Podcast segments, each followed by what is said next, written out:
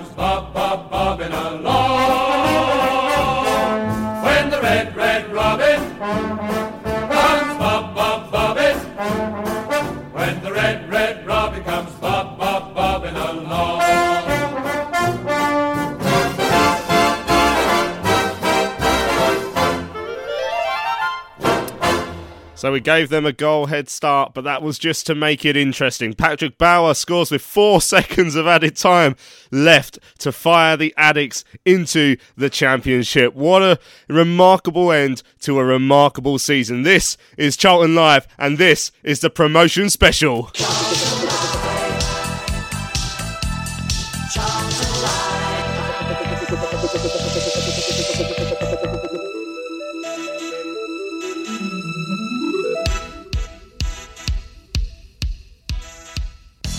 So good evening and welcome to Charlton Live, our promotion special here, coming to you live from the Valley at four p.m. on Monday afternoon because, you know, we had to get the show out as soon as possible. It was an amazing day at Wembley Stadium yesterday.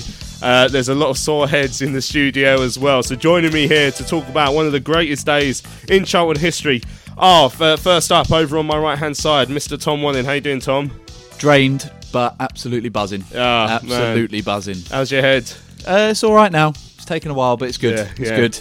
And uh, also joining us here, Lewis Catt. Lewis, how is your head? Uh, yeah, it hurts, along with every other part of my body, I think, after yesterday. Yeah, I mean, falling down a couple of rows of chairs. There must be bruises covering the majority of Charlton fans' bodies oh, after the, after those one hundred percent limbs. one hundred percent. Mm. Serious limbs, wasn't it? And uh, anyone who wonders what uh, Nathan was doing when the, the the winning goal went in can see it on Twitter, because Nathan, you were filmed. Nath, how are you? Yeah, I'm all right, mate. Yeah? Yeah.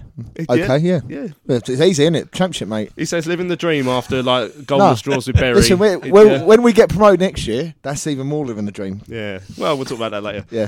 On tonight's show, Uh, as I said, we're looking back at that that day at Wembley. We're going to hear the commentary highlights, and again, you, I can't wait to play into you because they're absolutely exquisite. Uh, we're going to hear from uh, Addicks boss Lee Bowyer, the man who uh, has uh, overseen our promotion uh, this season. We're also, of course, going to hear from the goal scorers on the day. We're going to hear from Ben Purrington. We're going to hear from Patrick Bauer.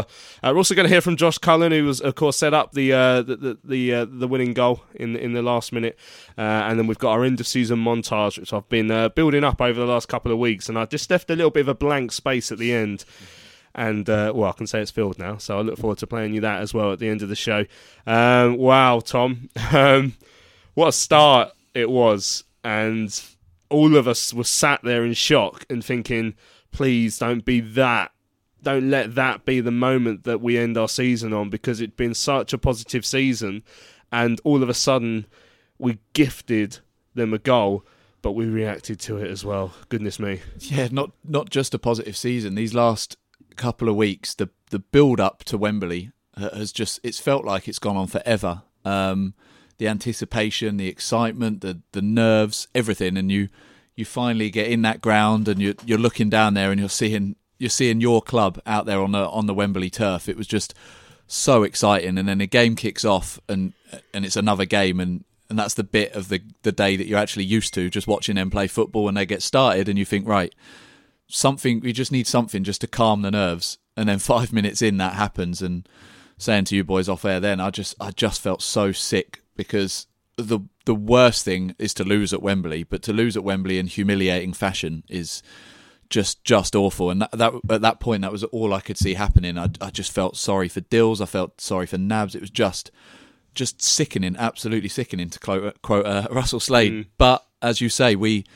We didn't let that affect us at all. Um, it maybe took us a couple of minutes. We shook that off, and then we were back to our normal selves. That we didn't seem to show any of the fear that we showed against Doncaster. We rose to the occasion. It maybe wasn't our best game we've ever played, but we're coming up against a very experienced and very good quality side, and we matched them, if not bettered them, throughout the rest of the game. And I mean, you couldn't have written the end any better, could mm. you? If if you were writing the script, that's how you'd have asked for it to end. And yeah, just from, mm. from sheer despair, five minutes into uh, like elation at the end, it Cra- was it was amazing. It's crazy, isn't it? How our season started with that last minute goal at Sunderland, and we were in all sorts of trouble. We had, you know, not a field bench. We had a, a, hardly a squad at that time. A caretaker manager still.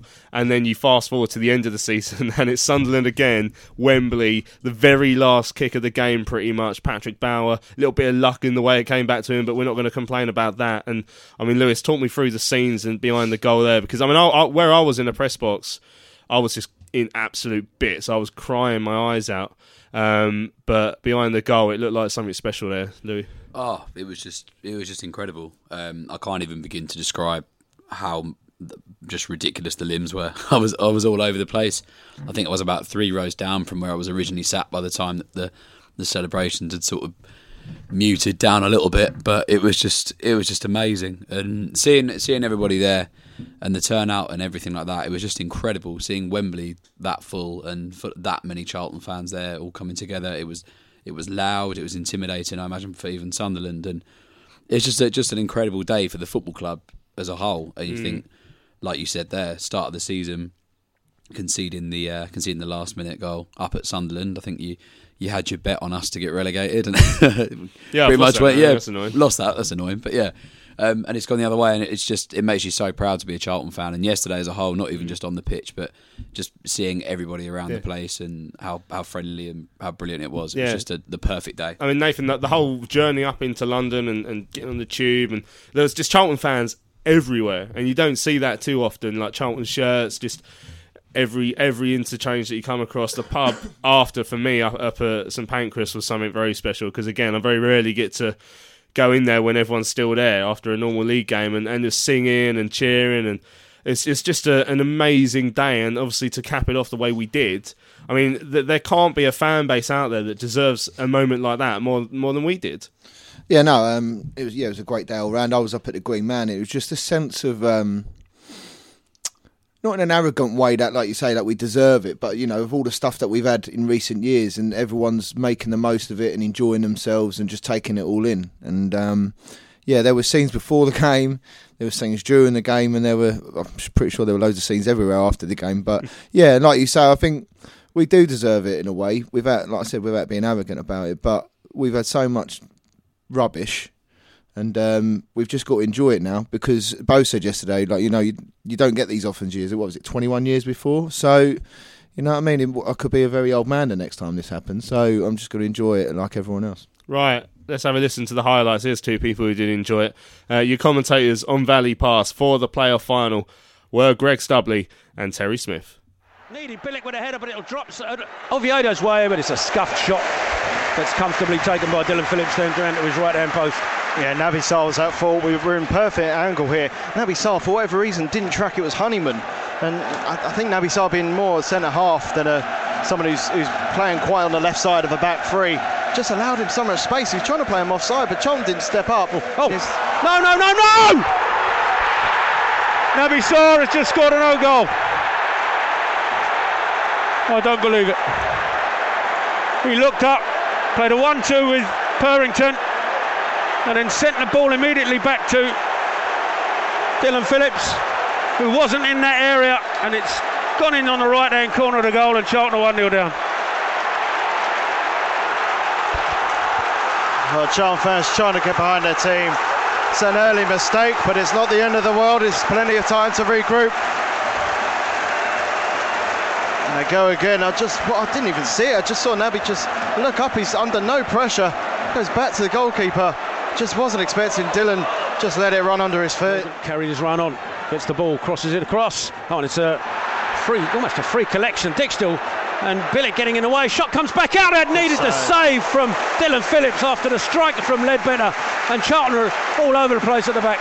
Yeah, again, it's just the shape's all wrong. A long diagonal. Naby Sarr stayed forward. Sarr, good flick. Comes to Taylor. Taylor ah. shoots over the bar. That's the best opportunity for Charlton of the yeah, game so far. And it is an opportunity as well. It's a good flick on from Naby Sarr. Taylor maybe just snatched at that a little bit, took it a, maybe a fraction too early. Sarr inside now to Bauer. Brings the ball forward. Chip ball forward looking for Parker's a decent looking one. Parker heads inside the penalty area. Oh, Aribo trying to get there. O'Neill with a good clearance. Comes all the way back to Cullen. Lovely ball out to his right to Dicksteel.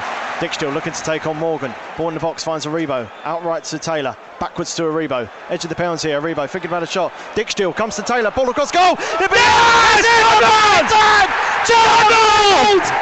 Ben Purrington with his first Charlton goal at the back post. A simple tap in. What a response from the Addicts.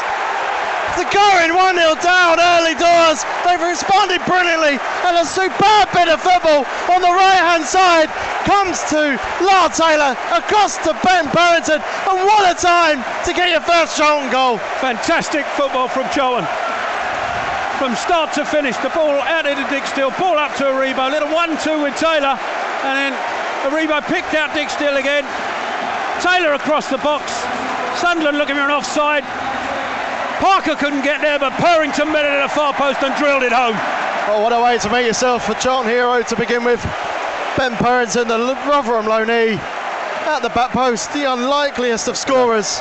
Touches it out of play, and that, that should, should be, be the final piece of action. And it is at half time here at Wembley. It is Charlton one, Sunderland one. Bielik, little touch on two Williams. Williams taking on his man, cuts inside. Little chip ball across, Pe- Taylor's there, oh he can't head it goalwards or back across. Couldn't just crane his neck enough, and it's away for a goal kick. Four minutes of added time here at Wembley. Any goal now, I think we'll settle it. Looking for a red shirt, Dicksteel to his right, Williams further to his right, still Dicksteel. There goes to Williams, Williams, chip ball across, Parker! Oh, it's flicked oh. off and then blocked away by Flanagan. He went for the flick. And it's cleared upfield. Ozturk's with him. Parker turns his man, and he's brought down by Ozturk. Charlton will have a free kick with seconds remaining of this game. And they're sending Pearce forward. Charlton will have to send everybody up for this. I imagine this will be the last piece of action in this first half, should they not decide to knock it long, the Addicts. That's a quickly, quickly taken free kick into Cullen. Cullen. On the Charlton left-hand side, out ball to Aribo. Aribo back inside to Cullen. Cullen trying to take his man on. Chip ball back across. Bauer's there. Pearce is there. Bauer with a header. And it's Charlton. Yes! It is! It is! Oh, he scores! Oh, Patrick Bauer!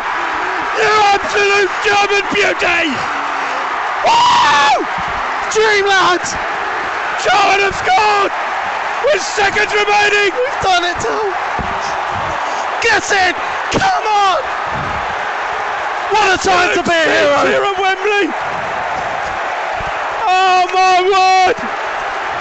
Oh my word!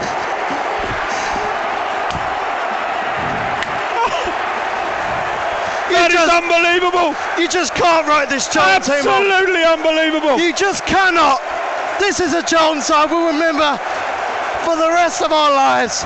They just won't give up. They take the free kick quickly. The ball into the box is superb. Just comes down. Just needs a long, just needs a long German leg. Lovely quick free kick. And it comes from Bauer. Josh Cullen and Aribo combine on the edge.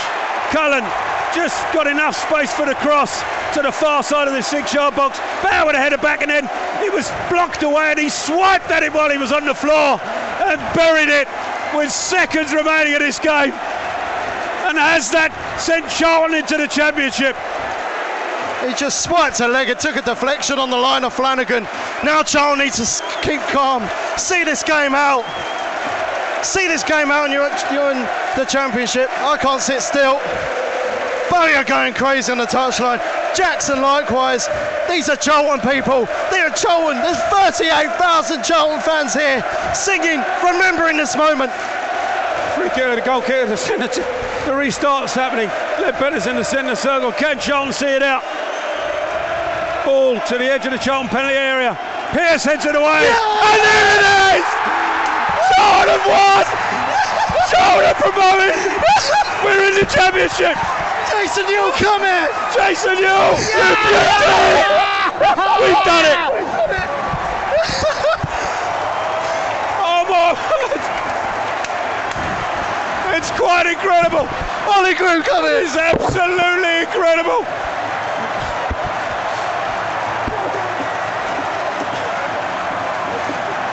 Fucking come on! Ollie Grew! Oh, come on! I've done it. I've done I think it. I'm still on there, yeah. Go see him. Go see them. Wow. Um, well, Jason Newell and Ollie Groom getting involved there right at the end, but that was uh, commentary highlights from Valley Pass, Terry Smith and Greg Stubley, and uh, I think it's safe to say they enjoyed that. I, th- I think I think they captured the uh, emotion of the event perfectly um, and uh, reacted exactly how all of us did when that last minute goal went in. Um, I was wait. I, I was looking, you know, thinking, oh God, another half an hour, here we go, because those last ten minutes in particular, Tom, had got really tense because you know it's on a knife edge. I think Sunderland had a bit of a spell as well in that last ten minutes. It was only really in the added time that we had that cross for, for Parker and obviously the, the goal from Bauer. So when you're going into those last few minutes and it's Um, you know, on a, on a knife edge, as I said, um, it's nerve-wracking, it's horrible, but when you come out of it, the right side of it, my word.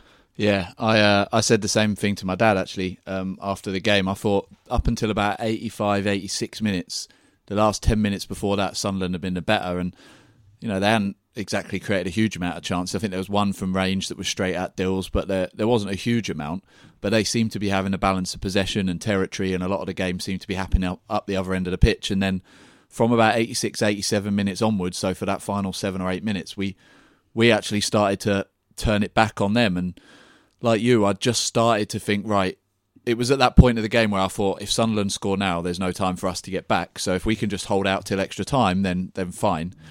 And then we got a free kick and I thought, well, we might as well just give it everything we've got because there isn't any time for them to go up the other end and score. So let's just give it everything. If something happens, brilliant. If it doesn't, then, OK, we're into extra time. And, and that was kind of my thinking. I was just trying to keep myself composed so I didn't have a heart attack, I think. And then I'd, I'd set my uh, stopwatch on my phone uh, at the, the ninety minutes. So I knew exactly what time we were on and, and was looking down. I was like, right, this is now or, or never. And I mean, you said it yourself. It was three minutes fifty-six into the four minutes of injury time. And as I said earlier, you, you couldn't have written it any better. For us to score in front of the the Charlton fans in the very last seconds of the game to, to get promoted to the championship, it's, it's the stuff of dreams. And I mean, those two sum it up perfectly because they can't commentate on it. And, mm. and who would have been able to? In that situation, yeah. you as a Charlton fan, it's we've waited so long for, for something good to happen to us. And I think that was the emotion. It was, this doesn't usually happen to us. I think you said it after the Doncaster victory.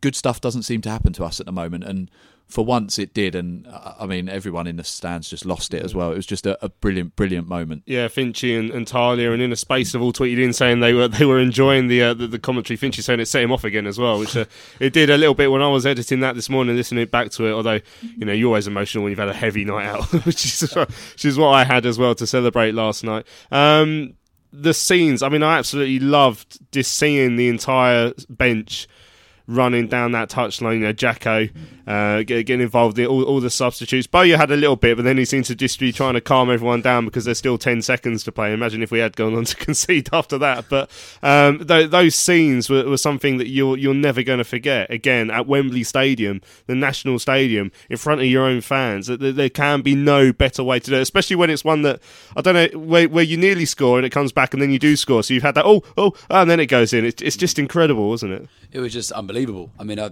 like you said there, the way it sort of did a little bit of pinball around the box, and, and then, you know, it takes an unfortunate deflection, doesn't it? Well, fortunate in our way, but then ends up nestling in the net, and you don't really believe it's real. And it was just, it's just absolutely incredible. I mean, I, I was an emotional wreck when it when it went in, and mm. I think everyone around me was. You know, you could just see, you know, people that had gone with family. I mean, Tom himself, you know, he's got to go. He went with his granddad yesterday, and.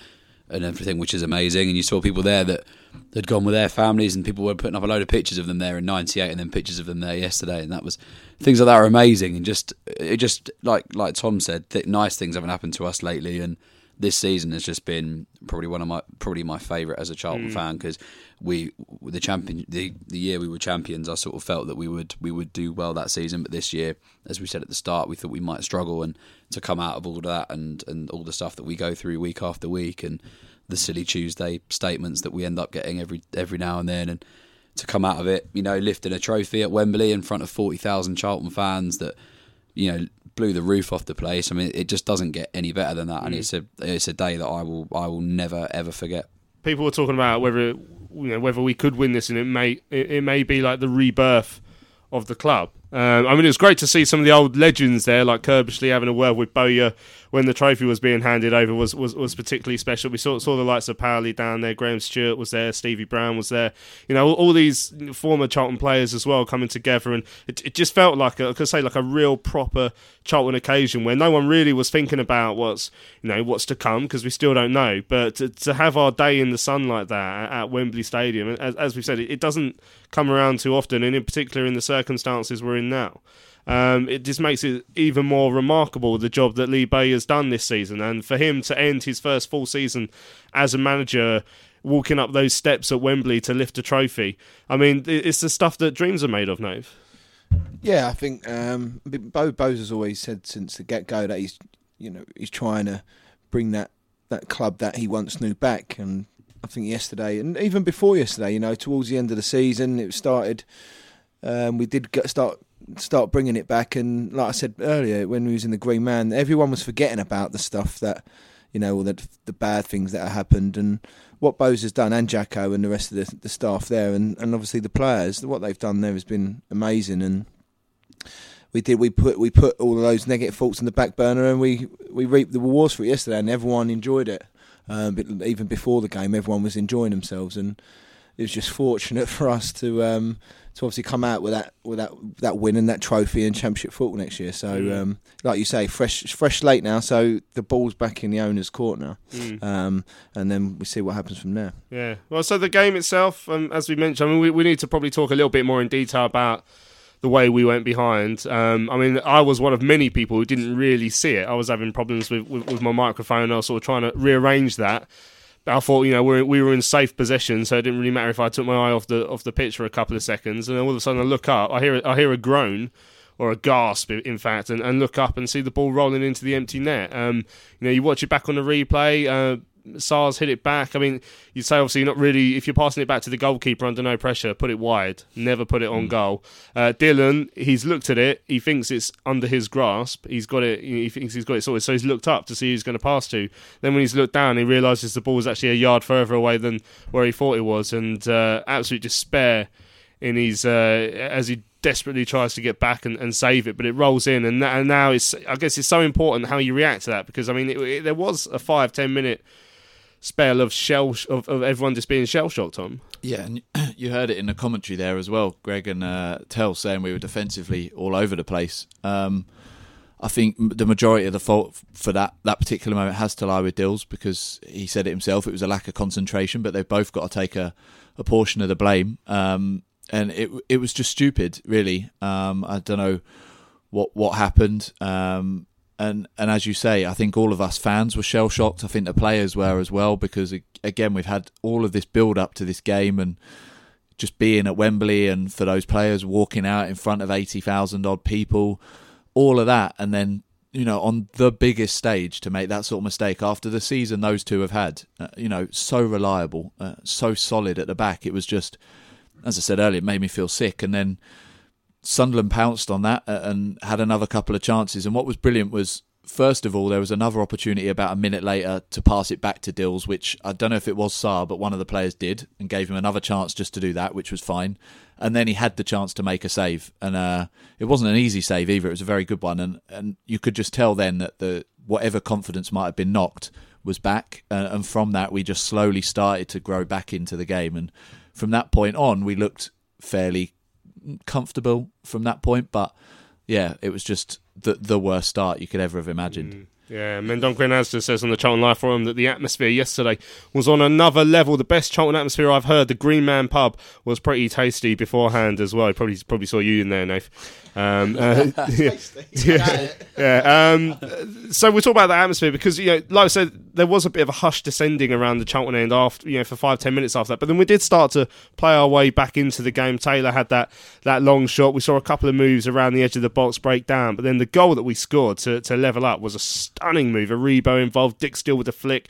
That beautiful cross from uh, from Lyle Taylor. Darren Pratley doing everything he can to headbutt the floor, and uh, and then uh, Ben Purrington on hand. And he has been starting to arrive late in the box quite a bit over the last few weeks of the season. So I wasn't shocked actually to see him uh, get a goal, but it come it came at the right time, because I think if we'd gone in at half time one nil down with that, you know, with that goal being the, the way we'd done that, that would have been a real psychological blow. But the fact we played our way back into it and scored a really high quality goal, Lewis, it's it, that you know, really sets you up quite nicely for the second half. It does, yeah, and it just shows the the mental strength of the side and and you know what Lee Bowyer's coached them to do for the whole season. You know, we, it could have been really easy for the guys to completely drop their heads um, when when we'd conceded that goal. Um, but the the move for that goal was just fantastic, and Lyle put in a perfect cross, and, and I'm happy for Ben Purrington as well, because I think he's really come on over the last sort of uh, couple of games. I think he's been brilliant. I was really impressed with him at both legs with Rotherham, and I was really impressed with him again yesterday, and obviously nearly got his goal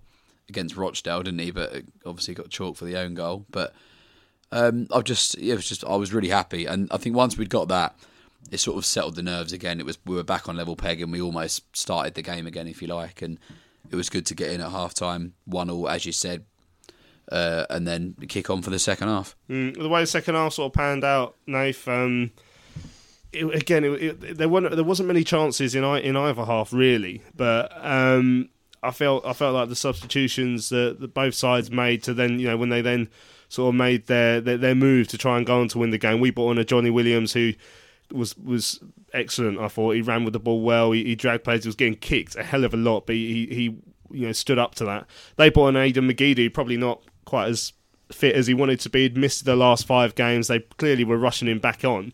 Every time he got the ball, he had a shot, and he, he didn't have the sort of effect that Williams had for us. I mean, again, Will Grigg for them, he didn't do too much when he came on, and, and I felt like our substitutes made a bit more of a difference than theirs did. Yeah, I think the change in, uh, the change in formation helped. Um, I think the first, for me, the first half up until we scored, Catmull and Ledbetter, you could see that they was an experienced side. I thought they were handling the occasion a little bit better. If even if you took out the Dills thing, um, I still think they looked a bit more assured on the ball. I think Aribo wasn't getting in the spaces that we we probably seen him to. Um, and then I think when obviously Bowes made that change, dropped the three, and then made it into a back back four. I just think you were pushing someone else a bit further forward. Um, with obviously Bielik there and giving Aribo more of a licence to go into those little pockets. So, and then, yeah, I think Williams' dynamic, dy, dynamism, or if I've said that right, has definitely changed the game, stretched him a little bit, got a couple of free kicks.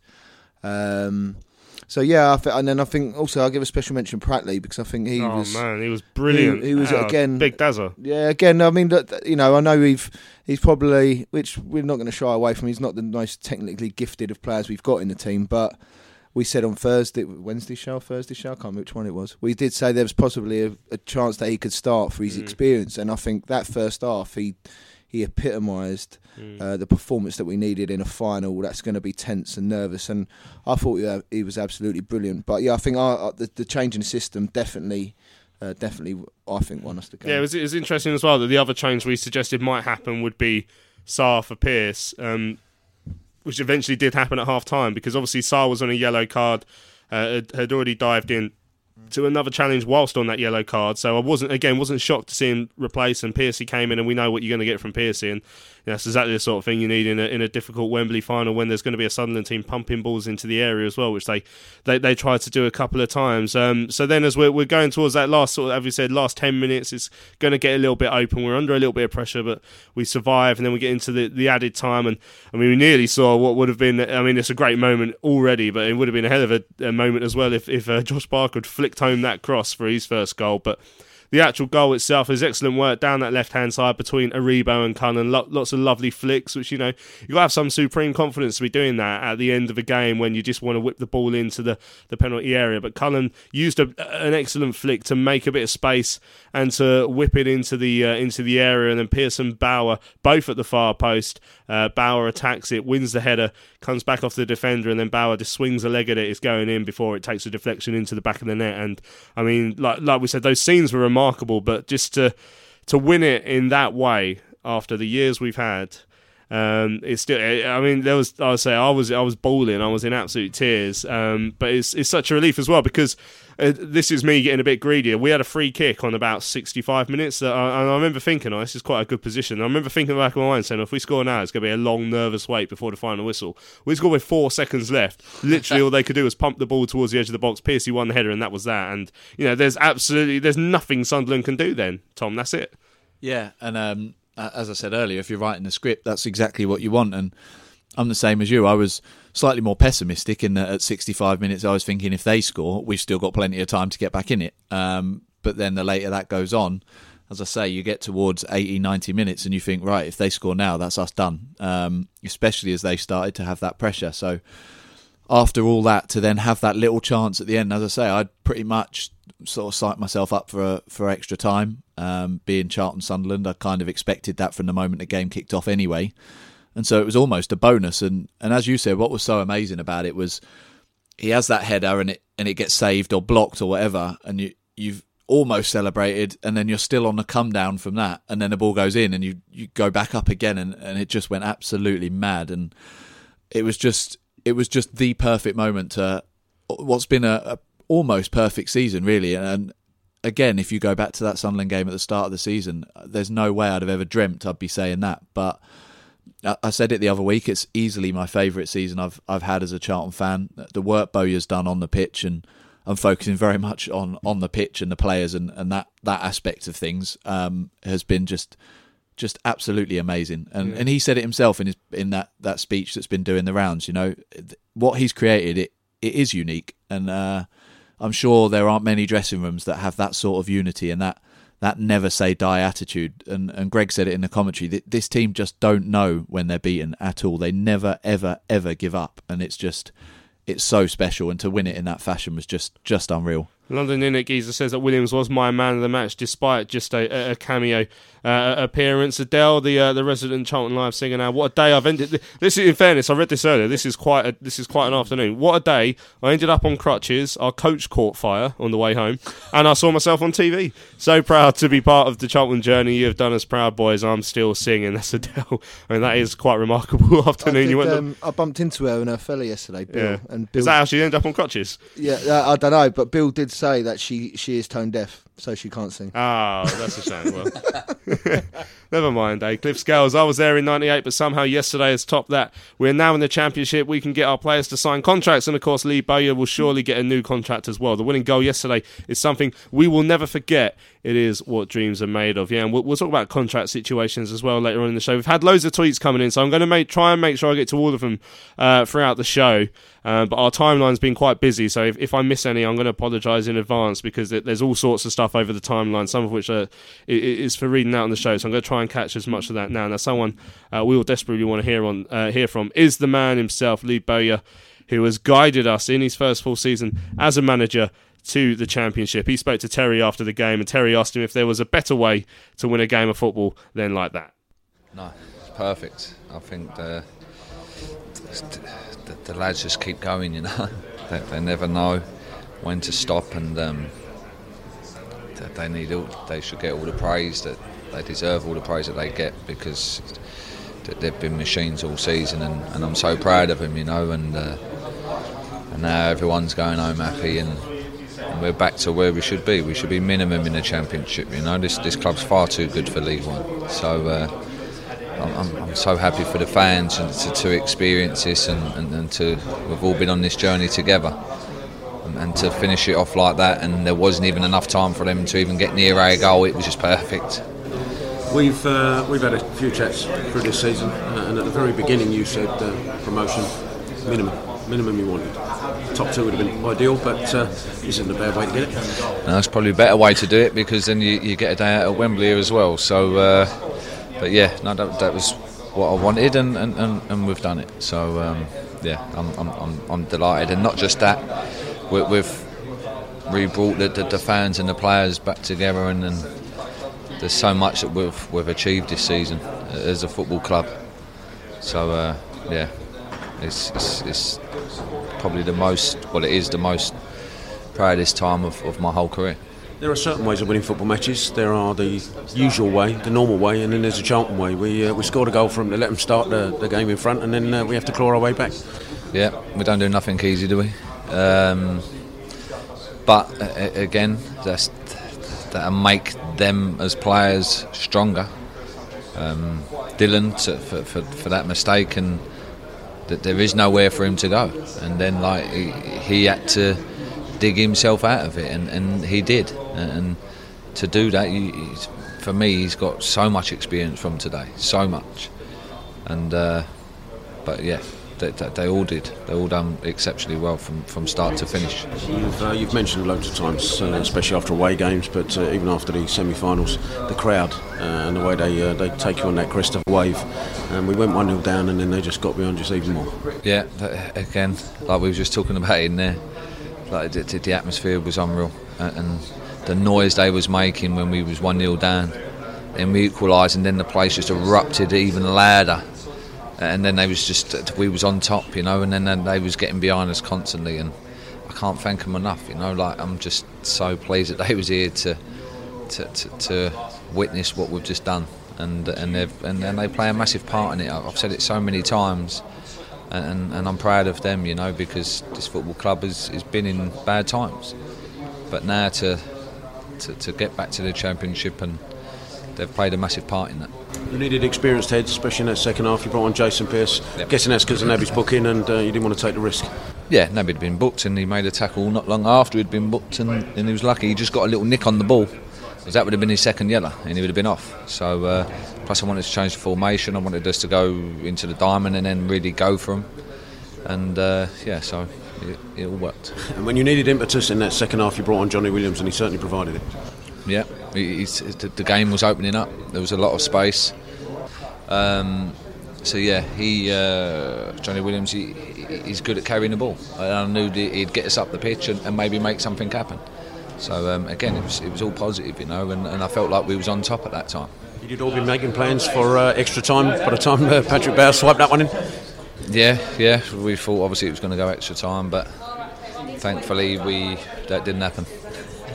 So uh, enjoy it. I mean, lots of uh, people now are talking to you about contracts. I'm sure that uh, this uh, this will help uh, in that uh, in that in those discussions that you're going to have from the off season. But I guess uh, it's now about just enjoying tonight and enjoying the, enjoying the summer. Yeah, enjoy the night, enjoy the night, and then uh, we'll, we'll see what happens. I'm, I'm, that's, that's the least of my worries now. I just want to enjoy this moment, because not many you don't get these moments many times in, in, in your career, and so I want to enjoy it with, with everybody. Well, as a fan, and uh, on behalf of all the fans that were in, uh, uh, nearly forty thousand of them in there, just want to say thank you. Thank you to you and the team. It's been superb. Thank you.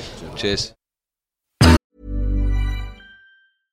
How would you like to look five years younger? In a clinical study, people that had volume added with Juvederm Voluma X C in the cheeks perceived themselves as looking five years younger at six months after treatment. Look younger, feel like you. Add volume for lift and contour in the cheeks with Juvederm Voluma X C. Reverse signs of aging by adding volume to smooth laugh lines with Juvederm Volure X C. For important safety information and to find a licensed specialist, visit Juvederm dot com. That's J U V E D E R M dot com. Not for people with severe allergic reactions, allergies to lidocaine, or the proteins used in Juvederm. Common side effects include injection site redness, swelling, pain, tenderness, firmness, lumps, bumps, bruising, discoloration, or itching. There's a risk of unintentional injection into a blood vessel, which can cause vision abnormalities, blindness, stroke, temporary scabs, or scarring. Talk to a licensed specialist to find out if it's right for you. I'm Sandra, and I'm just the professional your small business was looking for. But you didn't hire me, because you didn't use LinkedIn Jobs. LinkedIn has professionals you can't find anywhere else, including those who aren't actively looking for a new job, but might be open to the perfect role, like me. In a given month, over seventy percent of LinkedIn users don't visit other leading job sites. So if you're not looking on LinkedIn, you'll miss out on great candidates, like Sandra. Start hiring professionals like a professional. Post your free job on linkedin dot com slash achieve today.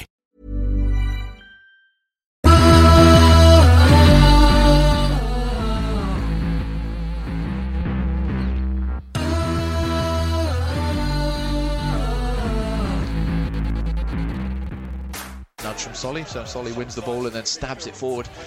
Grant's going to put Turner under pressure. Turner, an experienced defender, no goes way. down, but no way of foul. And Grant's got away and burst into the penalty area, switched it across and oh, it's there. And Charlton scored in front of the away fans.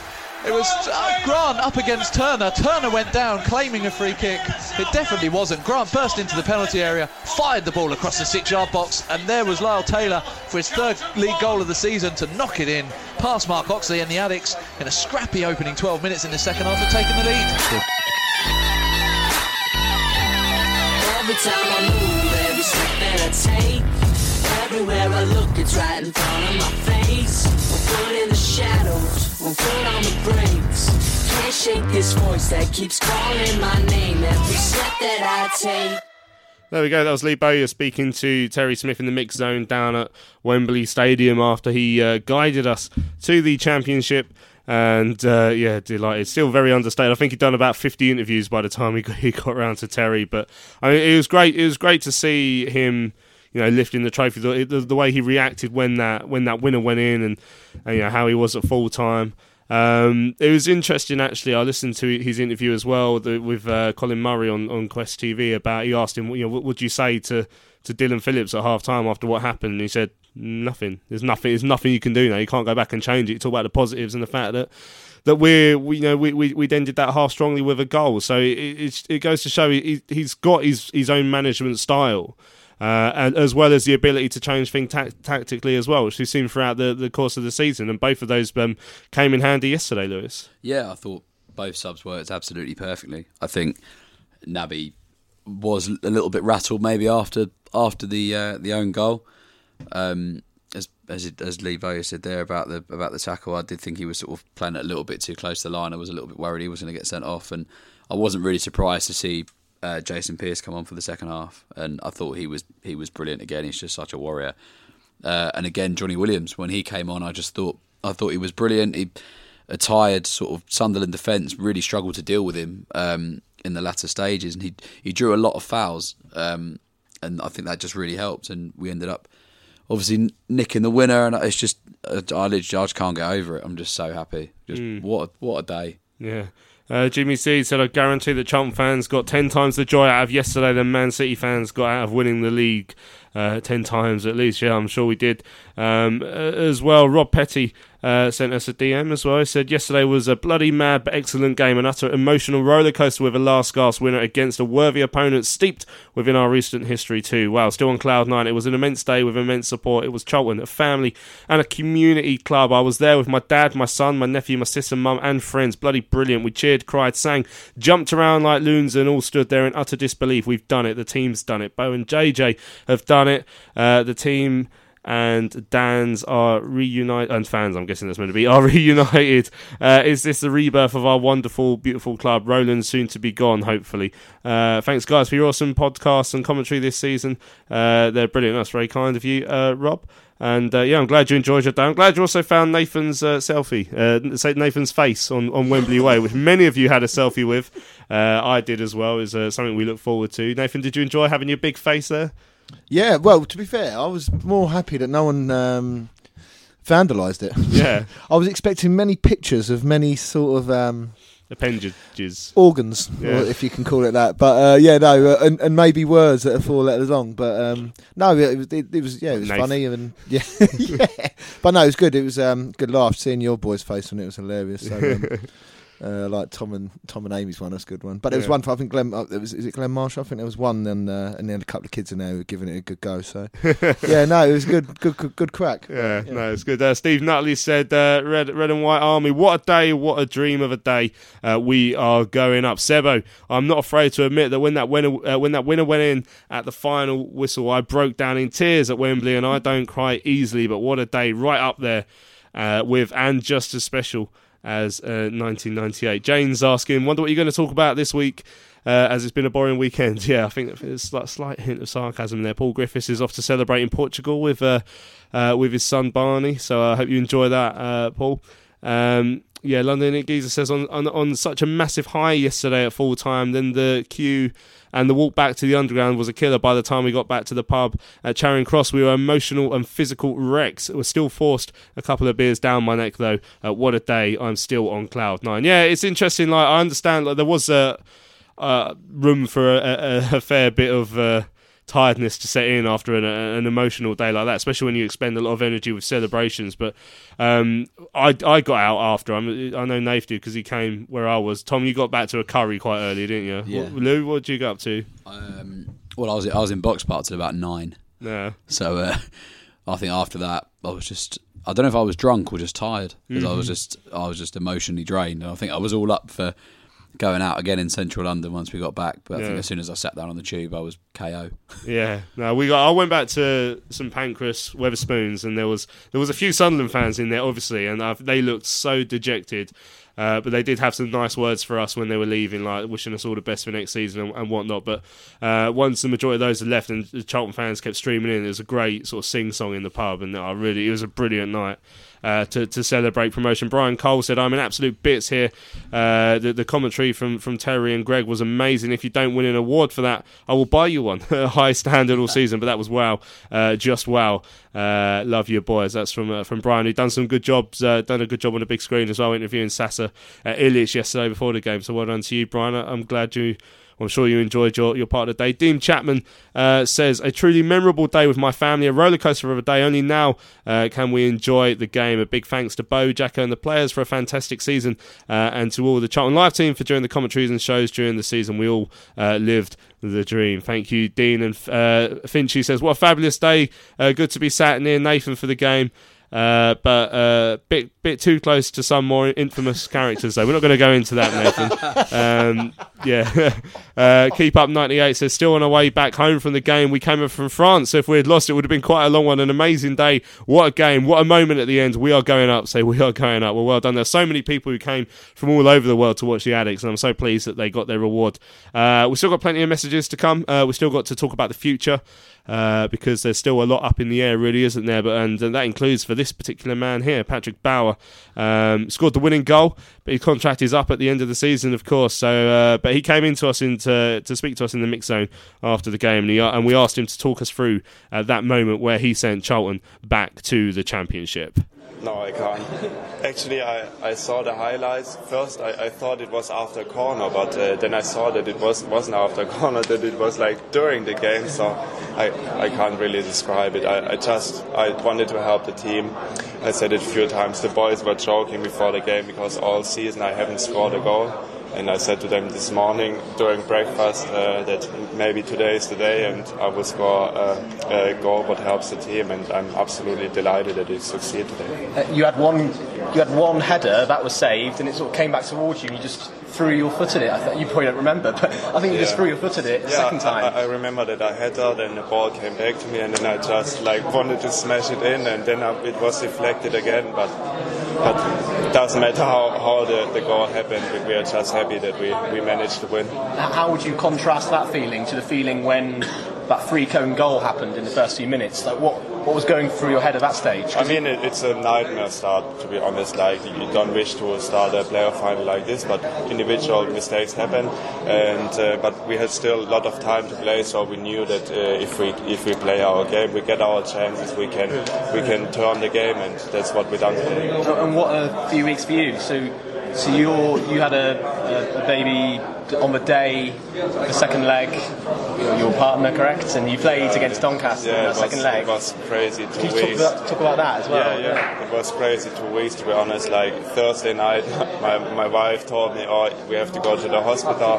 And uh, yeah, she, she she had to stay in the hospital. And in the morning, I, I got a call that she's about to deliver. I rushed to the hospital to like be there, uh, supportive. But at the same time, I also had to think about the game, so it, it, it wasn't easy.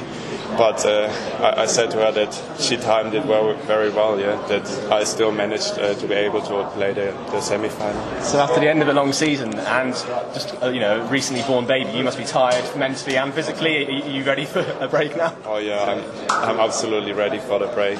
Just the, the one thing is, my, my wife did now night shifts all the week with the baby, so she said after Sunday you have to do it. So yeah, will be, will be tough, but exciting. I'm absolutely delighted also that, that we have now a deserved holiday. And well, good luck. Thank you for talking. You. So you've got to think about your future now as well. Your contract with Charlton's coming up. Have you had any further thoughts on what could happen next? Uh, t- tonight, I just want to like celebrate the moment. I mean, it was four tough, tough uh, years at Charlton, and we just want to enjoy the moment. Um, yeah, and, and after, in the next few days, I mean, from the club probably they want to also speak with me about the future, and we, we will do that. And they haven't spoke to you yet? No. no. no. Um, at one one, while the players were celebrating, you went straight over to Dylan Phillips. What did you say to him? I said, the one one? The, the, the first goal, yeah? Yeah. You, you... Ah, I said to him, Dill, come on, keep your head up, nothing happened, we still have enough time uh, to, to turn the game. And uh, I mean, after he had an outstanding save, and um, and yeah, it, w- it was very good. And I mean, everyone believes in our team, we believe in each other, and we, we knew that we, we can win the game. And the back line was key to that period after one nil where Sunderland smelt blood. They wanted a second. They they knew you guys were rocked by that blunder. Yeah, I, I mean, we, we conceded a goal out of nowhere. Like, apart from that, they, I don't really remember that they had a lot of chances. Uh, I mean, we were we were st- staying solid, and um, we were practicing like all week, like like corners, because also Chaco said and Bowers said, said that uh, moments like this can like decide decide a game. Is this the biggest game where you've ever had to change the shape of the back line? Because it's obviously saying you, you, you, you, you don't often see a back line change so frequently in the yeah, course of the game, de- especially de- this. Yeah, de- definitely. I can say like this was the biggest game of my career so far. So there we go, the big friendly German, um, the the match winner for the Addicks at Wembley Stadium. And uh, what a couple of weeks it's been for him, of course, becoming a a, a father recently for the for the first time on the day of the uh, playoff semi-final here at the second leg with Doncaster, uh, coming back and playing and then uh, scoring the winner at Wembley. It doesn't get much better than that. Um, fascinating that he is, of course, out of contract. Um, one of many. Didn't really want to talk about it as as, as we heard there yesterday, Lewis, but... You know, I mean, getting into the Championship might add a, a slightly different dimension to that because he wants to play Championship football, but it will still come down to, you know, and we said we're going to have to talk about the future, you know, contract situations for the manager, for plenty of players, for coaching staff and whatnot will come down to how much the owner wants to keep him and how desperate he is to keep him because he's made it quite clear he's not actually that interested in, in what's going on down here anymore. Yeah, and it's just criminal, really, but... I'd like to think, you know, the now that we're going to be playing Championship football next season, it makes us like a little bit more attractive to the players, you know, the likes that sort of are looking to play Championship football next season. The, you know, the Pat Bowers, the Joe Aribos, people like that. I'd like to think it makes us that bit more attractive, but like you say, it, it comes down to, to what Roland wants to put into it. I mean, I'd like to think that he's, I know he's he's wanting to sell and offload it, and he has no time for us, which. It's just ridiculous, but you'd like to think that he's going to put enough into it to keep it afloat because what's the point in doing all the hard work now and, and having the day we had yesterday if you're not going to try and stabilise it and keep the club in the Championship next season and keeping the likes of, you know, Patrick Bauer, who's been, I think, has been immense this season, is is surely key to that, keeping those bodies, trying to keep that squad together. Lee Bowyer says week after week what they've got in the in the dressing room is, is unique, and and the team spirit is so high, and you get that from every player when they do a post-match interview. Every player always refers to how high that team spirit is and the bond that the group of players have, and that was so instrumental in getting us to where we are now. So surely it's got to be completely paramount that we keep that together, including mm. Lee Bowyer and Johnny Jackson. Mm. Oh, it would be criminal, wouldn't it, Nath, if, if Lee Bowyer is allowed to slip through our fingers now. Um, it's still up for grabs. Uh, you know, he has, until he's signed on the dotted line, then he's free to sign for someone else as well if they come in with a better offer. So I mean, it's a remarkable situation to be in, that we're here on a a promotion special show and we haven't got half the players sorted for next season or even the manager. Yeah, it's not only criminal, I think it'd be criminally insane. Um, but that probably fits nicely into, obviously, him, not Bowie, obviously. Um, but yeah, it's, it's, it's, it's in, it is mental. I can't really put, I mean, even, you know, all around the media yesterday, they were saying how crazy the situation is, how you've got a manager who's on the cusp before the game, the cusp of taking Charlton up, and he's still got four weeks of his contract left. So, but this is the time now for him to, you know, for the owner to try and do something right for a change and try and get the moving the club on. And just if he if he wants to sell the club, which he's come out and said that he wants to do, then I'm pretty sure new owners aren't going to probably want to get rid of Bowyer. Well, if they did that, then they ain't going to start off on the on the right footing with any of the fans. So. It's just, just give him the contract. I'd give him what he wants. Look what he's done with nothing, not spent a penny. Look at the players that what Sunderland had yesterday. Will Grigg, four million. You know, paid players like McGeady, and what Bowes has done is absolutely crazy. So just give him what he wants, and and and the, and the backroom stuff as well. Now Colin Hart tweets in saying, "Louise, I know you will, and I don't know how to personally thank Lee Bowyer and the boys." he, he did, he did apologise for the extra E after, but he called me Louise. "I know you will, and I don't know how to personally thank uh, Lee Bowyer and the boys and the backroom staff for giving Charlton Athletic back to us uh, yesterday and for the season. A big thanks to you boys on Charlton Live as well. Come on, you Alex, uh, we are going up." Yeah, it was uh, a very special day yesterday. Mike Larkin says, "It could happen, back-to-back promotions, you never know. Come on, uh, C A A F C. Well, it's unlikely, considering what's going on, but you do never know. Like I said at the start of uh, this season, I wasn't expecting to get promotion at all." Uh, Mark Newington said, "It was an incredible day yesterday. I was sat in the upper tier about two rows from the top, and the atmosphere was just incredible with the noise and the energy from the beginning to the end. An amazing day that will stay with me uh, forever." Mark Skipper says, "I think if the sale goes through next week, then Patrick would stay." And obviously, yeah, I mean, if a sale goes through next week, then that changes everything.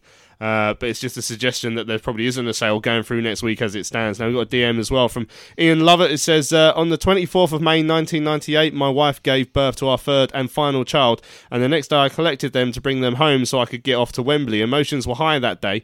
On Friday, it was Peter's twenty-first, and he came back from Bristol to join me and Marcus, plus uh, wife Joe and Becky and all my mates, to have another emotional day. So from twenty-one hours to twenty-one years, the same outcome. I'd call it destiny. I only missed six home matches... Uh, six matches home and away this year and held the faith. Uh, thanks to all the Charlton Live team. Love the show and can't wait for today's episode." That's from uh, Chiswick Addicts as well. Ian, thanks for your uh, for your message there. There's so many people, like fa- like I say, a really f- a family occasion for for a lot of people there.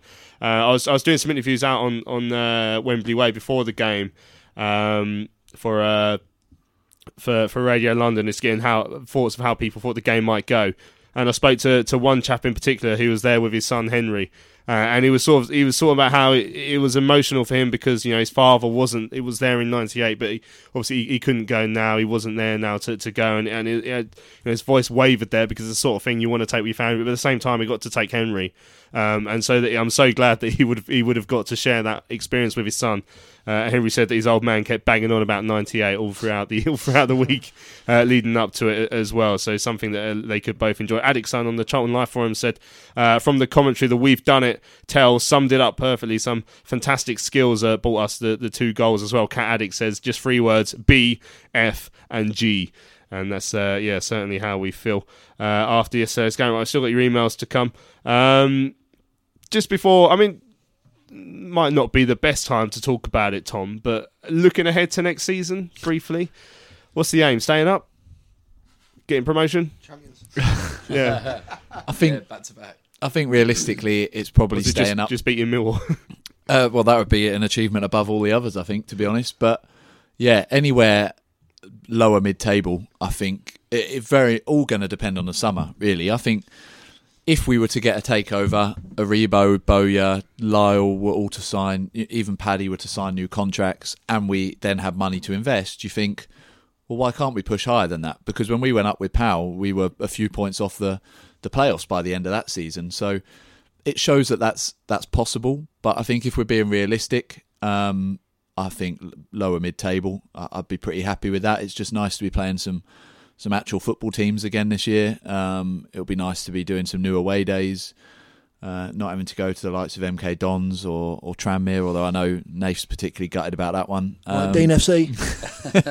So, yeah, I think we've just got to wait and see what happens. Um, the summer will, will determine a lot of where I think realistically we could finish. But I think if we were to finish anywhere in the middle of the table next year, I'd be pretty pleased. Mm, excellent stuff. Right. Um, if you've gone your entire career so far without scoring a league goal, uh, and of course not scoring at all for, for Charlton yet, I guess the best time to break your duck would be at Wembley Stadium. Uh, and Ben Purrington did just that. Um, he came to speak to me in the tunnel after the game and uh, admitted there's no better better way to win the game uh, than the way that we did. Yeah, yeah. I'm not gonna lie, there's no better time to score it than that. Um, it's my first league goal, if you class that as a league goal. I've scored in the F A Cup a few times, but yeah, never scored in the league, and what a time to do it. Um, the lads were unbelievable from start to finish. Um, first thirty minutes, to be honest, we weren't at it, but it's one of those who go into the game, and what a result it was. And again, to, to have a last minute winner like that at Wembley Stadium to get promotion, I mean, there's uh, you could you could tell by the reaction of the Charlton fans as well that it was it was a great feeling. Yeah, it was, I don't think there's any better feeling than that.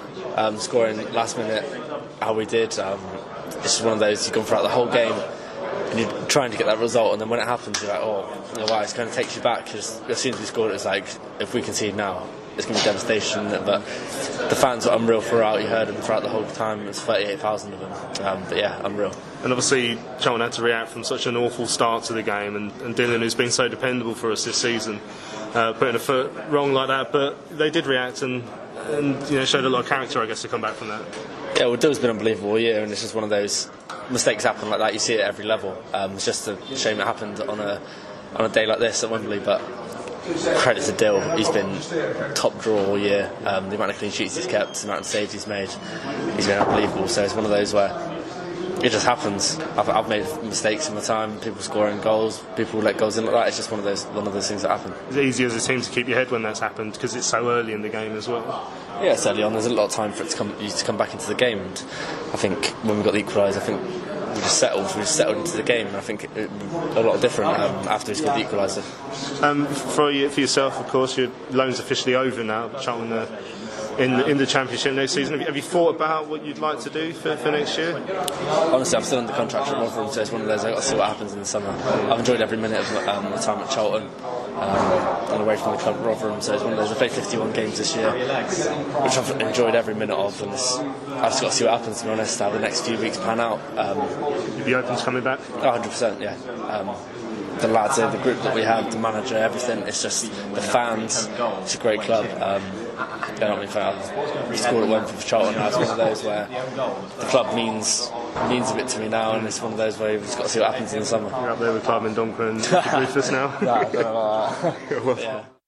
There we go, Ben the Cat Purrington. Uh, after his uh, his maiden goal for the Addicts, uh, got us back into that game in the playoff final yesterday against Sunderland at Wembley. Um, yeah, very much open to, to coming back by the sounds of it. You know, obviously he hasn't featured at all for, for Rotherham this season. He, he spent the first half of the season on loan at, at Wimbledon, uh, then was recalled to come to us. Um, you know, we swapped divisions with Rotherham now. So, and I mean, do do you think he'd, he'd come back, Lewis? If if I was going to say if the price was right, but I don't know if that's a phrase we can use around here at the moment, but if if the opportunity arose? Yeah, I'd, I'd like to see him come back, I think. I mean, obviously we can't really sort of talk transfers or anything at the moment because we don't know what's going on, but if there was, a, if there was an opportunity for him to come back on a permanent basis, I'd I'd be more than welcome to that. I think he's he's been really solid since he's come in. He reminds me quite a, a bit like Royce Wiggins, just a bit like a seven out of ten player every week, isn't he? But the last the last couple of weeks when we've really needed him to step up, he really has, and it'd be, yeah, I'd like him to come back. It seems that he's really taken to the football club and he'd be a really good fit here. So mm. if the if the option's there, then yeah, I'd I'd love him to come back. Mm, right, I've got a few emails that come in. Matthias says, "Hi lads, wow, what can I say? A brilliant season which has ended uh, in us being promoted to the Championship, and only just hit me really uh, when the full-time whistle went. What a moment when Bauer put the ball into the back of the Wembley net. Seeing the celebrations at the end was unbelievable. Lee Bowyer has done a brilliant job. Where is his contract? It'll be interesting to see who is still at the club uh, next season." That's from Matthias. Thanks for your Your, uh, your tweet. And Stephen Taylor uh, says that Louis sounds like Wenger. I didn't see it. It's probably true with the uh, the, the goal by uh, by Naby Sarr. Uh, just for the record as well, I put this on Twitter yesterday. So in the, the Player of the Year interviews with, with Naby, we were talking about his free kick at Wembley, uh, at Wimbledon, and we said if you score a free kick at, at Wembley, we'll get your name tattooed on us. Not if you just score. So, and even if he did say that, I mean, own goals surely don't count. I mean, it, no. if I... If I had to get my name tattooed on, uh, Naby Sarr's name tattooed on me because of that, I think I'd be sending Dylan Phillips a bill. Uh, right, uh, Freddie Wells, "Hi guys, well, I'm struggling to put into words how I'm feeling, so sorry if this is a bit of a ramble, but I was absolutely stunned. Before yesterday, all I dreamed of was watching Charlton uh, at Wembley, but I never thought of actually winning. Not that I'm a pessimist, it's just that with Charlton, we don't get nice things. Arriving at Wembley, I was already on cloud nine. And uh, I just sat there and savoured the moment. As for the game itself, it wouldn't be Charlton if we didn't make it hard for ourselves. I felt for Phillips and Sarr. Both have been tremendous this season. And I didn't want it to end that way for both of their sakes. Equaliser before half-time was important. Uh, and I couldn't believe it that we scored the winner with four seconds from the end. You could definitely tell which team had gone through Uh, extra time and penalties in the semi. The boys looked exhausted, but after all they've done this season, they kept going right to the end, believing they had one more chance. Josh Cullen was my man of the match. He controlled the midfield alongside Prats and Bielik. Uh, let's hope he goes back to West Ham and gets into the first team. He deserves a chance after this season. We're going to hear from uh, Cullen in a minute. Williams changed the game. Uh, also, Sunderland were pushing us back, and Williams came on and changed that balance, giving us an outlet with his dribbles. Uh, he said he can't think of a bad substitution that Bowyer has made in his managerial career thus far. The celebrations were Bielik brilliant, and we've deserved it after what we've uh, put up with. Yes, but I feel like pointing out actually that everyone who slagged us off for pitch invading uh, in the semi-final, acting like we'd won it already, well, they look a bit stupid now, don't you? Because we did go on and win it. Uh, it's true, it's true. Like, we were enjoying that, and then we enjoyed it. We enjoyed something else some more. We're just we're just enjoying stuff. If you want to enjoy pitch invading semi-finals, lads, you're gonna have to win one first. They'll come back when you've won at Wembley, then you can celebrate that as well. Um, the celebration, yeah, uh, a proper Charlton performance from a proper Charlton team in quite possibly the most important game in our history. Hopefully now the takeover will speed up, and Bowyer and Jacko and Gallen can carry on the rebuild and restore our great club to its former glory. Thanks to everyone at Charlton Live for helping us fans uh, get through a wonderful season of ups and downs. I look forward to more of the same. Uh, back in the Championship. And then he ruins it by saying he wants Millwall at the Valley on opening day, please. Come on, Freddie. We want to enjoy the opening day. We don't have to play Millwall. That'd be awful. Uh, right, cheers for your email, Freddie. Thanks for getting involved. Tommy Early. Uh, hi, guys. First of all, great special show today, as always. Thanks, uh, uh, Tommy. This is only the second email I've sent to you guys, but this one's a lot happier. Uh, as I said in my last email, my father, seventy-eight years, and me, forty-two years, have been supporting Charlton for a long time now. We're both season ticket holders until two thousand sixteen for a good thirty-five years, uh, and went to most home games every season. My son is a third generation supporter. He's eighteen now and has been supporting since he was eight. A tradition in the Early family. All started going to the Valley at the age of eight. Uh, we all stopped going as a boycott, never stopped supporting Lee and Johnny and the boys. So unfortunately, since two thousand seventeen, uh, my dad and I have not been in the best of health, and my son works at weekends as well as being at college. Uh, plus, from a financial point of view, we couldn't attend all home games this season, even if we wanted to. However, we have always supported the club through it all, and yesterday uh, was a truly special day as all three of us watched it on the box. We were there in spirit, if not in body, uh, as a great team, and I highlight the word team was worked uh, has worked a miracle to get us promoted this season. Not quite as dramatic as the ninety-eight playoff final, which both me and my dad attended, me watching through my fingers during the penalties, but at least as uh, draining as nineteen ninety-eight. You couldn't write a script for us to score the winner with virtually the last kick of the game in a final. However, us Charlton fans all know uh, about dreams, and we've had some great moments. Yesterday was right up there with it. Uh, this team, Lee, Johnny and the players and the backroom staff, is truly unbelievable. Thank you guys for putting a smile back on the fans' faces and a wonderful journey uh, up the Addicts. We must savour it all uh, this week. Still following the team and management from afar. And that's uh, Tommy Early. Uh, Charlton Till I Die says, he said it's very nice to write a happier email uh, this time around. Sam Cooper uh, says, hi guys, first time emailer, but I always catch the podcast. Just thought I would give my thoughts on next season. Uh, although, uh, what an incredible day yesterday was Sunderland, even the, in the stadium. Best case scenario, he says, Roland sells, Bowyer stays. That's what we all want. Second best case scenario is Roland stays, but Bowyer stays. Possibly controversial. Keen on your thoughts, as Bowyer is uh, staying is uh, vital to next season, as what he has built could all be undone if, in the worst scenario, Roland sells, but Bowyer and J J don't get new contracts, as new owners want their own guy. Well, that's an interesting way of looking at it, Nath. So, would you rather Roland stays and, you know, you assume we stay in the same financial constraints, but Bowyer stays, or someone comes in and takes over and then boots out Bowyer? I'd, I'd have Bowyer staying yeah. all day long. I just think he knows what we need. He knows what we, what, you know, what where our strengths and our weaknesses are. Um, obviously, I'd, I'd rather not go down that road, and he's still here, like, in terms of Roland. But if I had to pick, I'd, I'd always choose Bowes, because otherwise you're back at square one with a new manager. Mm. You, you, you're not necessarily going to get someone Uh, who has the same idea of play. You know, you could get Russell Slade or someone like that, you know, or Mick McCarthy. You know, I don't think Roland will ever go, oh, well, we want someone who can play, who likes to play the similar sort of style of the way that Bowes does. So, um, Bowyer for me. Mm. You imagine that if a new owner came in, they wouldn't ship out Bowyer, though. That'd be crazy. Absolutely crazy. Uh, the place would no longer be bouncing as well, which would be a bad thing. Right, um, Matthew Gibbs. Hi, Louis. Just a quick note to say how much I enjoy the show and what a great game it was yesterday. Very sadly, the game was spoilt for me, though, uh, by thuggish and abusive behaviour by quite a large number of Charlton supporters in the upper tier. I had to apologise to the stewards, and I probably won't go to the Valley next year, as this has been a bit of a trend recently. What is your take on this? Um, well, I'm, I'm sad to hear that happened, uh, Matt. I know sometimes you get you get that sort of stuff at football. I, I really hope it doesn't put you off uh, coming next year, because... Um, You know, don't let if that don't let that sort of thing upset you. I think is a, the the best thing that, that you can do, right? And then Matt uh, tw- uh, emails in, hi guys, I've been to the new Wembley countless times before yesterday and never particularly liked the place. Poor atmosphere for England games. I work in football, so going to the Spurs games, uh, heading to the, the playoff finals as a neutral. Yesterday, it was as if I'd never been. To walk up the stairs and see nearly forty thousand Charlton fans, I finally understood why Wembley is Wembley. Going to support your club is completely different. It's special.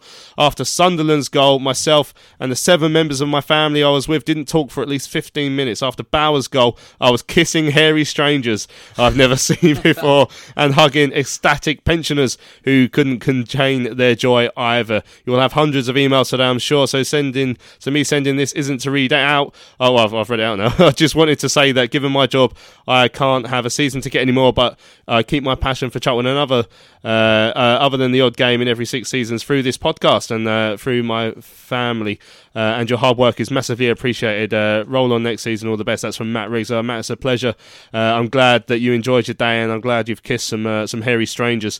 Uh, well, if you're into that sort of thing, then, then fill your boots. Right, uh, got a couple more posts to come in, but I think we want to hear finally from another one of our playoff heroes from yesterday. At West Ham loanee, Josh Cullen was the man who whipped the cross in for Patrick Bauer's winning goal. And uh, again, he was another one who was very pleased with the way the afternoon went. Yeah, buzzing. Um, I think everyone's deserved that all season. Um, everyone in the dressing room involved at the club, the fans. I think um, that's what we set out to do, and, and that's what we've done. So, yeah, over the moon. Of course, no more dramatic way to do it than to go behind in the manner that we did, and then to come back and get a last-minute winner as well. The scenes at the end there were just quite remarkable with everyone on the pitch. Yeah, but I think that shows the character that we've had all season. Um, like you said, to go go behind in the manner we did was obviously disappointing, but we've, we've got that character, the belief in ourselves that that wasn't going to put us off what we set out to do, and and thankfully there was it was early on in the game, so we had the, pr- practically the whole match to turn it round, um, and we've done that, um, and yeah we're, we're just delighted. Like I said, all season that's what we've set out to do. Everyone's worked so hard, ups and downs, and, and, and we've done it, so Yeah, yeah, over the moon. Is that what's going through your mind when, when that early goal's gone in? Like, you know, there's still plenty of time, because I guess it, to another team, it could have really dented your confidence to go behind like that when you've been working all week for, for the game. Yeah, I think it shocked us a bit, if I'm being honest. I think the first twenty minutes we probably didn't play play as well as we know we can, and, and was a bit, yeah, a bit, a bit nervy, I suppose. Like, that that's, that set us off our track a bit, but after that, we just had to put it behind us. We had a good spell, got the goal back, and then. Um, Yeah, we stuck in the game.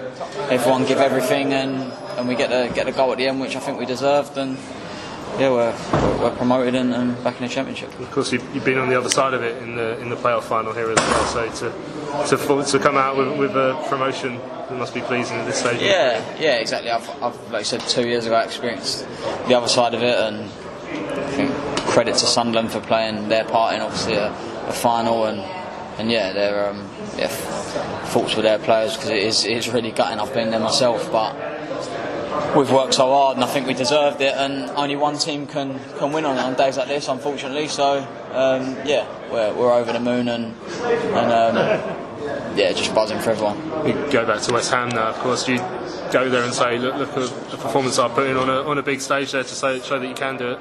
Yeah, well, West Ham, yeah, they, they want me back there for pre-season. Um, like I've said about everything, all you can do is perform, and that'll. Uh, Talking off the pitch, is, there's no point in doing it. You just got to perform as well as you can on the pitch and, and do the talking on there. And I've enjoyed a, a good season at Charlton, um, a successful season, playing a successful team. And yeah, go back there in the summer and, and hopefully hit the ground running. There we go, Josh Cullen then. Uh, what a player he's been for us this season. Um, you know, he, he, West Ham want him back for next year, um, so he's going to go there and try and prove himself and try and get a place in that, that first team in the Premier League, Lewis. But if things don't quite work out just yet, maybe he needs another year. I mean, he's he's probably at that age now where he will think about trying to break into that team. But if he does need another year, the fact that we're in the Championship would certainly make us a, a more attractive prospect to someone like, like Josh Cullen if he wants another year out on loan, again, getting more experience. Yeah, definitely. And, and not just us as a prospect, but uh, if Bowyer's still here as well. You know, the the relationship's already there. He's improved so much as a player this year. Um, I'm, I'm not surprised that West Ham want him back and want to give him a go next season. I think he really deserves it. Um, you can't fault anything he's done in a Charlton shirt this season. His effort's been remarkable. He's he just never seems to run out of energy, does he? And he's he's been one of those lone players that I think we'll we'll never forget, really. And hopefully, you know, if I'd like it to work out for him at West Ham, because I think he deserves it. But if it doesn't and the, it becomes available, I'd like to think that we'd sort of be his preference uh, to come back here where. where he's already already loved and, and we're playing Championship football, and he could be a really important part of that side. Mm. Excellent stuff. Right, Cliff Scale says that Bielik and Cullen and Purrington have probably been the best loan players ever at Charlton. You only have to look at their reactions to the winner yesterday, proper Charlton players. Although highly unlikely, I would love to see them all at the club uh, next season. Yeah, Krystian Bielik, I mean, now he's got to go off and he's got the under twenty-one Euros with uh, with Poland in the summer, so he hasn't he hasn't got his summer break just yet, which is uh, which is interesting. Inner Space said uh, Roland made that mistake by sacking Powell. Hopefully Bowyer will be to stay uh, with regards to, of course, the uh, if there were to be a new owner, uh, the decision to be made. But I mean, like I say, there's no the Australians. Someone told me may have been here yesterday, but I'm not I'm not entirely sure if that's true or not. Um, I haven't had it confirmed, um, but. Even if they are, I mean, I'm still I'm not going to count any chickens yet, because I, I I don't think that's made. I don't think the promotion yesterday has changed anything on the takeover front, really. Roland, unless he keeps, even then the price was so large that even if we're a Championship club, it's one hell of a price. So I really don't know if that changes anything. Right, we've got a tweet here from Nick uh, Hannum. I just want to put make this uh, a warning, just in case anyone's listening to us and then going to watch the Championship playoff final after. So there's a spoiler coming up here. So if you don't want to hear it, put your ears in your uh, put your fingers in your ears. For Uh, for the next fifteen seconds. But Nick is saying congratulations to Jed Steer, who now has two playoff winning medals on two consecutive days, because according to Rich uh, Corley, he, uh, a tweet uh, an article he put out a few weeks ago, um, Jed Steer would get a playoff medal for us because he played enough games, and now Ast- Aston Villa have just beaten Derby two one as well, so there we go. Uh, so that's interesting. Right, we've got five minutes left of uh, of before we go into our end of season montage, so um, it's it's that time to really look ahead to next season, but it's so hard to do that when we have no idea what's going on. Um, Charlton as a club over the last few years has been very strange, and it is arguably got even stranger over the last year when Roland's made quite clear that he wants to go, um, but hasn't really, you know, through his words, but not really through his actions. He hasn't sold the club yet, and I'm sure he could sell the club tomorrow if he put a price that was very reasonable. Um, so if, is that going to change because we've got to the Championship? I don't know. It could even go up because they'll think, well, now we're even closer to the promised land. So how do you plan for a Championship season if we're in that situation where you can't spend any money on signing players? Because I imagine there's not many Championship clubs in that situation. The likes of Millwall down the road, they don't spend a lot of money on players. You know, they work on a bit of a shoestring budget in that league, but and they stay up, so it's possible. Um, but how do, how does Bowyer attack this next year, Nath? Um, well, first and foremost, I'd. Um, yeah, I was going to say, maybe even if he's here. Because yeah. If he's yet, here, yeah. yeah, I mean, because I, I think Roland will put, put another zero on the end of his valuation probably. But I think Bow's, um, first and foremost, I'd c- contact West Ham and Arsenal and see if we can get Bielik and Cullen. That'll be the first thing I do. Um, and then, uh, to be fair, I think Steve Steve and his team have probably gone um, have done a bit of homework anyway already. Um, but I don't think they'll be given any budget, or unless Roland has a sudden change of heart. I don't know. We can all dream, can't we? Um, but you they, they have to look at the loan market. You might when you, the thing is when you get into the Championship, you'll you'll probably get a larger pool of players you'll be able to get on loan from Premiership teams. So. We might be able to get a few more in, but I think they would have done their homework already and probably identified a couple of targets if they were loanees. But mm. there's not much you can do, is the answer to planning in terms of paying for people, because we won't spend anything. Mm. Exactly right. We are coming to the end of the show, actually, because we've got the montage Uh, coming up in a few seconds, so uh, yeah, time to start thanking everyone again. Um, thanks for everyone who's been on the show this year. Uh, obviously, the three chaps in the room, uh, and Terry and and uh, Sue, who, who's been on, and, and Crispy, who's done a couple of episodes, and anyone else who who I've missed because I've got a very short memory. Um, so thanks to all of you. Thanks, of course, to. Uh, Uh, everyone at the club for uh, putting up themselves for interviews. Lee Bowyer comes to speak to us after every home game, which I'm sure he doesn't. Uh, I'm sure a lot of clubs don't get that sort, give that sort of access to their podcast. So we're very uh, grateful for that, and of course the press days that get sent over uh, and the interviews with players that we get allowed to do, and, and to you know to be being put in contact with players as well. So thanks to everyone uh, at the club. Thanks to everyone who listened as well uh, throughout the course of the season. Um, it's it's been it's been a great season for the podcast because the team's doing well. I mean, like I say, the, the relegation season was a great season for the podcast because the team was doing so badly that everyone just wanted to listen to us slagging them off and, and the, the situation. But this year, it, it's great to be doing it for the right reasons as well. So it's been a, a great season uh, for that sort of stuff. So I'm really pleased that everyone's listened. Uh, thanks to Maritime Radio, of course, who carry us as well.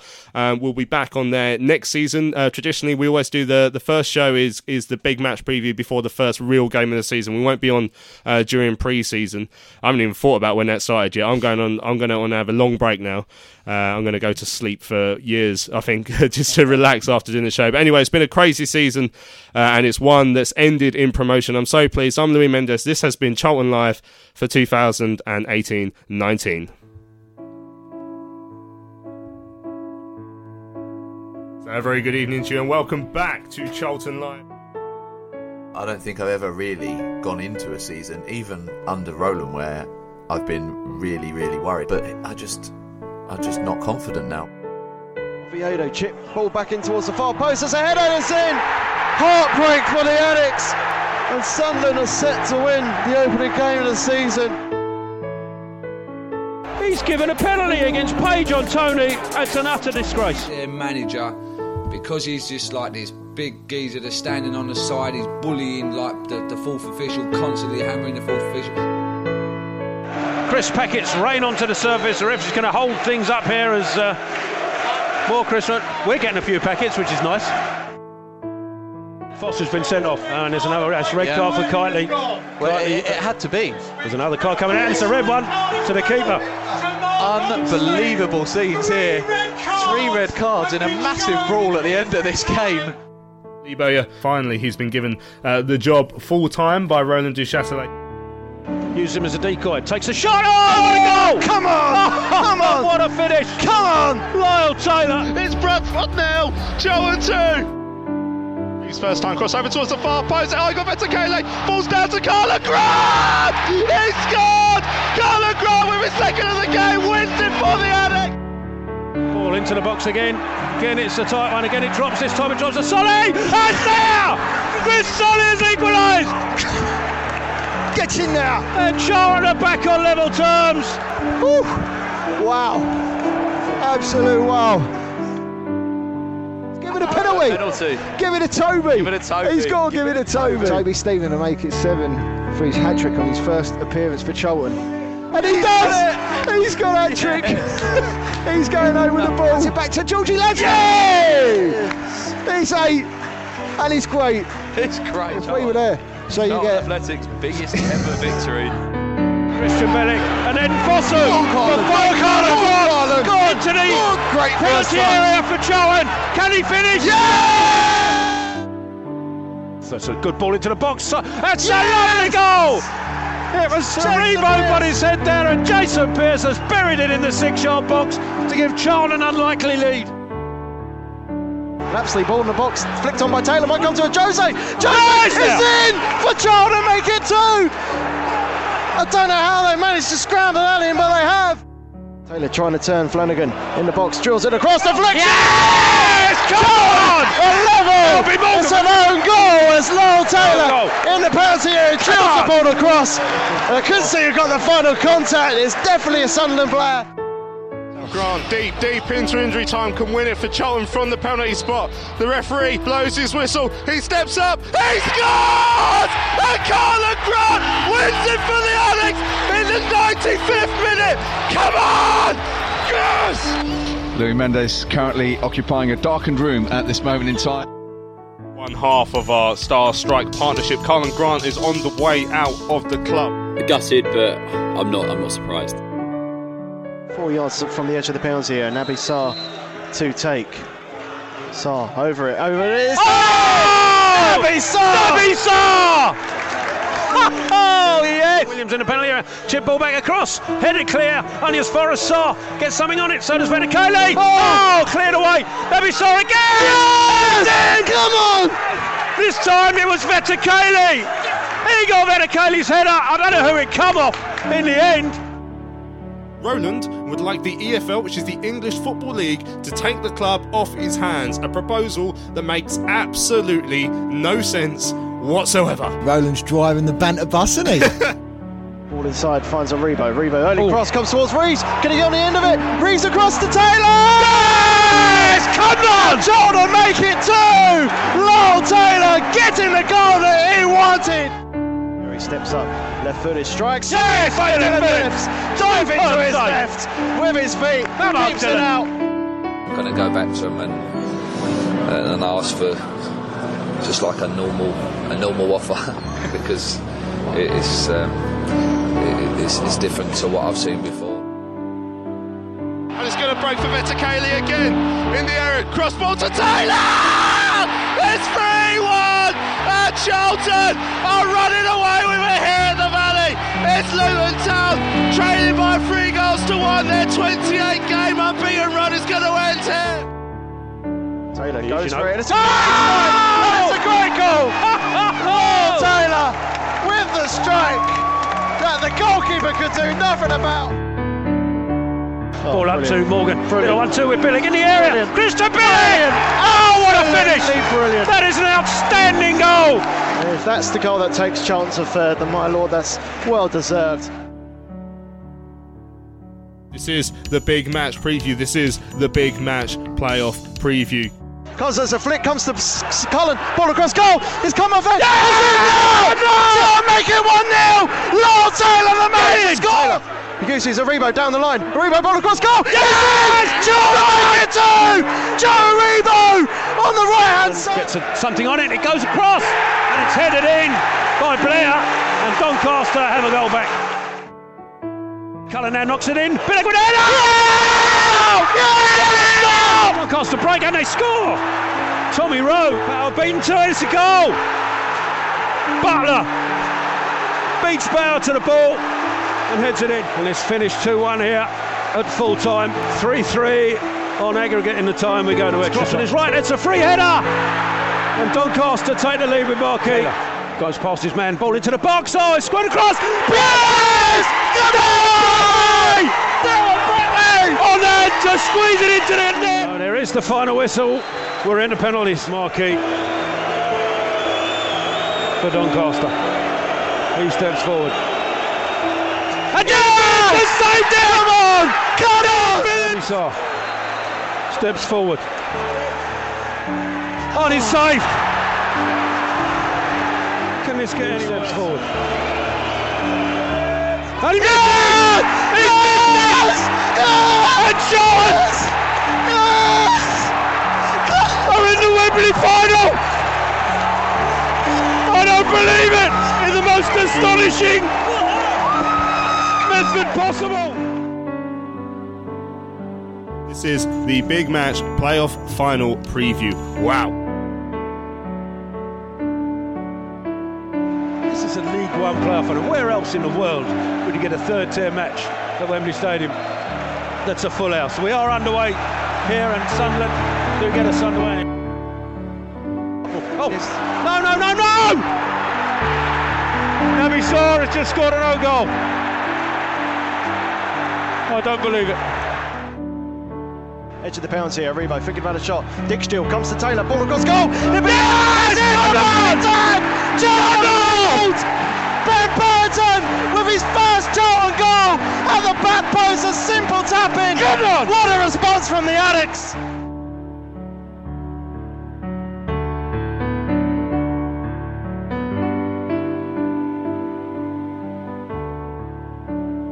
Imagine this will be the last piece of action in this first half, should they not decide to knock it on, the addicts. That's a quickly taken free kick into Cullen. Cullen on the Charlton left hand side, out ball to Aribo. Aribo back inside to Cullen. Cullen trying to take his man on.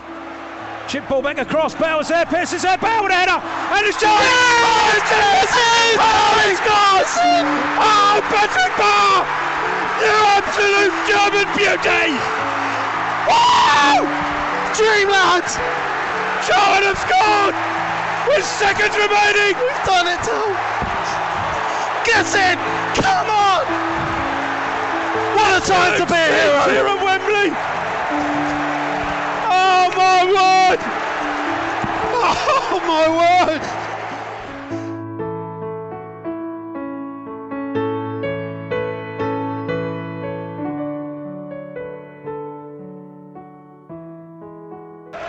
To the edge of the Charlton penalty area.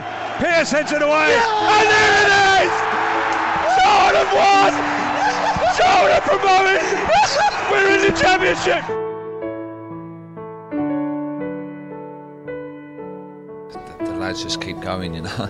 They, they never know when to stop, and um, they need all, they should get all the praise that they deserve, all the praise that they get, because they've been machines all season, and, and I'm so proud of them, you know. And uh, now everyone's going home happy, and, and we're back to where we should be. We should be minimum in the championship, you know. This this club's far too good for League One, so uh, I'm, I'm so happy for the fans to, to experience this, and, and, and to we've all been on this journey together, and, and to finish it off like that. And there wasn't even enough time for them to even get near a goal. It was just perfect.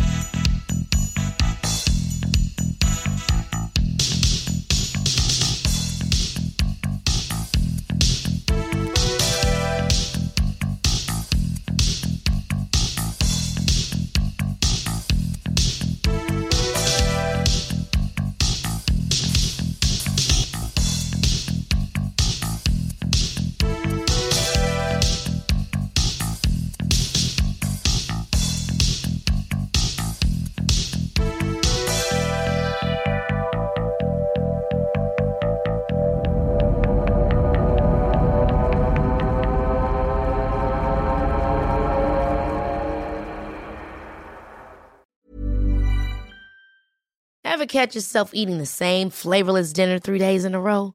Dreaming of something better? Well, Hello Fresh is your guilt-free dream come true, baby. It's me, Keke Palmer. Let's wake up those taste buds with hot, juicy pecan-crusted chicken or garlic butter shrimp scampi. Mm. Hello Fresh. Stop dreaming of all the delicious possibilities and dig in at hello fresh dot com. Let's get this dinner party started.